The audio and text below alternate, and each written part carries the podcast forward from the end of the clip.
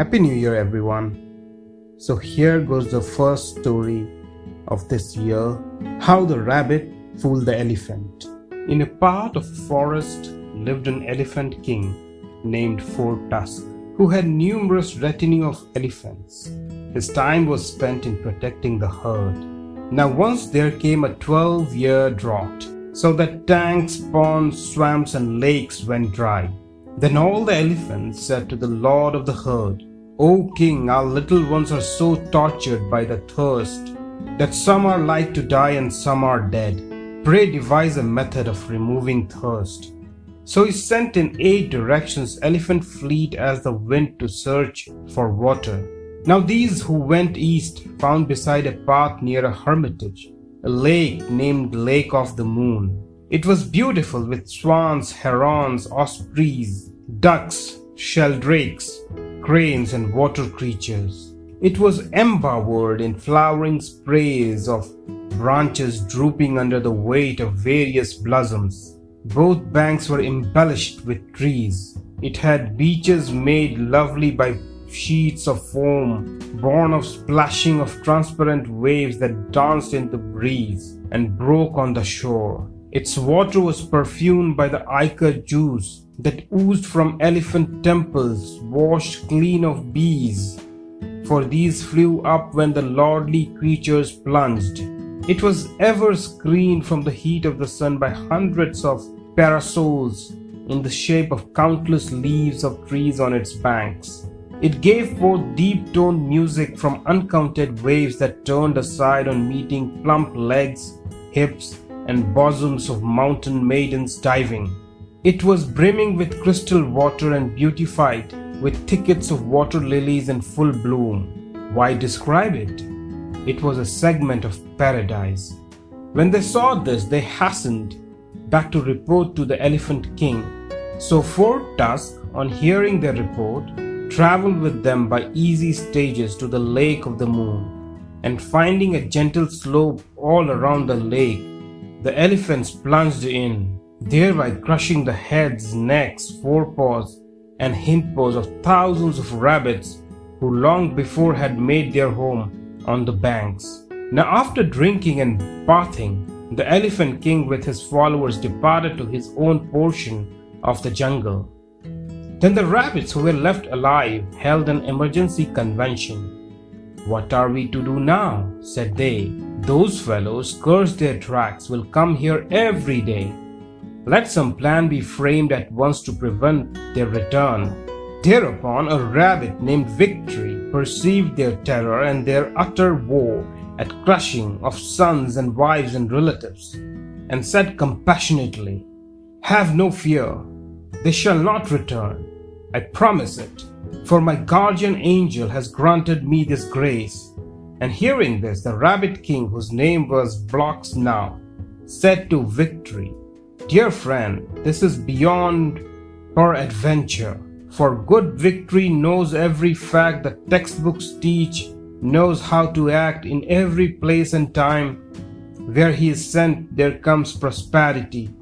And again, speak for pleasure, speak with measure, Speak with grammar's richest treasure, not too much and with reflection. Deeds will follow words' direction. The elephants, sir, making acquaintance with your ripe wisdom, will become aware of my majesty, wisdom, and energy. Though I'm not present, for the proverb says, I learn if foreign kings be fools or no, by their dispatches or their nuncio. And there is a saying, the envoy binds, he loosens what is bound. Through him, success in war, if found, is found. And if you go, it is as if I went myself, because if you speak what lies in your commission, speak with careful composition, grammar and good ethics seeking, it is if myself were speaking.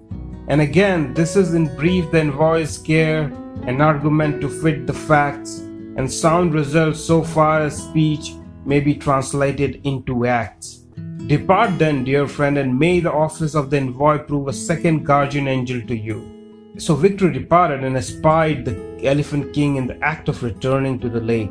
He was surrounded by thousands of lordly elephants, whose ears, like flowering branches, were swaying in a dignified dance. His body was dappled with masses of pollen from his couch made of twigs from the tips of branches of flowering acacia trees, so that he seemed a laden cloud with many clinging lightning flashes. His trumpeting was as deep toned and awe inspiring as the clash of countless thunderbolts from which in the rainy season piercing flashes gleam. He had the glossy beauty of the leaves in the bed of pure blue lotuses. His twisting trunk had the charm of perfect snake. His presence was that of an elephant of heaven. His two tusks, shapely, smooth and full, had the color of honey. Around his entire visage rose a charming hum from swarms of bees drawn by a fragrant perfume of ichor juice that issued from his temples. And the victor reflected, It is impossible for a folk like me to come near, because as the proverb puts it, an elephant will kill you if he touch, a serpent if he sniff. King's daughter has a deadly sting, a rascal kills by honoring. I must by all odds speak impregnable terrain before introducing myself. After these reflections, he climbed upon a tall and jagged rock pile before saying, Is it well with you, lord of two tusked breed? And the elephant king, hearing this, peered narrowly about it and said, Who are you, sir? I am an envoy, said the rabbit. In whose service? asked the elephant, and the envoy answered, In the service of the blessed moon. State your business, said the Elephant King, and the rabbit stated it thus You are aware, sir, that no injury may be done an envoy in the discharge of his function. For all the kings without exception use envoys as their mouthpieces. Indeed, there is a proverb though swords be out and kinsmen fall in strife, the king still spares the harsh tongued envoy's life.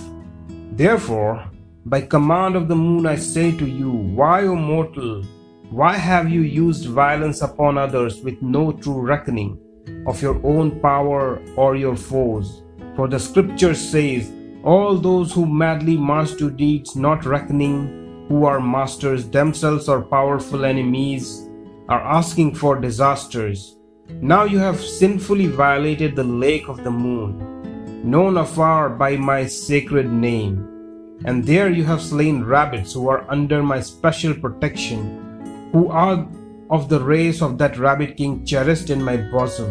This is iniquitous. Nay, one would think you the only creature in the world who does not know the rabbit in the moon. But what is gained by much speaking? Desist from such actions, or great disaster will befall you at my hands. But if from this hour you desist, great distinction will be yours, for your body will be nourished by my moonlight and with your companions you shall pursue your happy, carefree fancies in the forest. In the alternative case, my light shall be withheld. Your body will be scorched by summer heat, and you with your companions will perish. On hearing this, the Elephant King felt his heart stagger, and after long reflection, he said, It is true, sir, I have sinned against the blessed moon. Who am I that I should anger longer? Who am I that I should longer contend with him. Pray point out to me and quickly the way I must travel to win the blessed moon forgiveness. And the rabbit said, Come, sir, alone. I will point it out. So he went by night to the lake of the moon and showed him the moon reflected in the water. There was a brilliant quivering disk of lustrous loveliness surrounded by planets, the seven sages, and hosts of stars, all dancing in the reflection of heaven's broad expanse and its circle was complete with full complement of the digits. Seeing this, the elephant said, I purify myself and the worship the deity. And he dropped upon the water a trunk that two men's arm might have encircled. Thereby he disturbed the water. The moon's disk danced to and fro as if mounted on a whirling wheel, and he saw a thousand moons. Then Victory started back in great agitation and said to the Elephant King, Woe, woe to you, O king, you have doubly enraged the moon. The elephant said, For what reason is the blessed moon angry with me?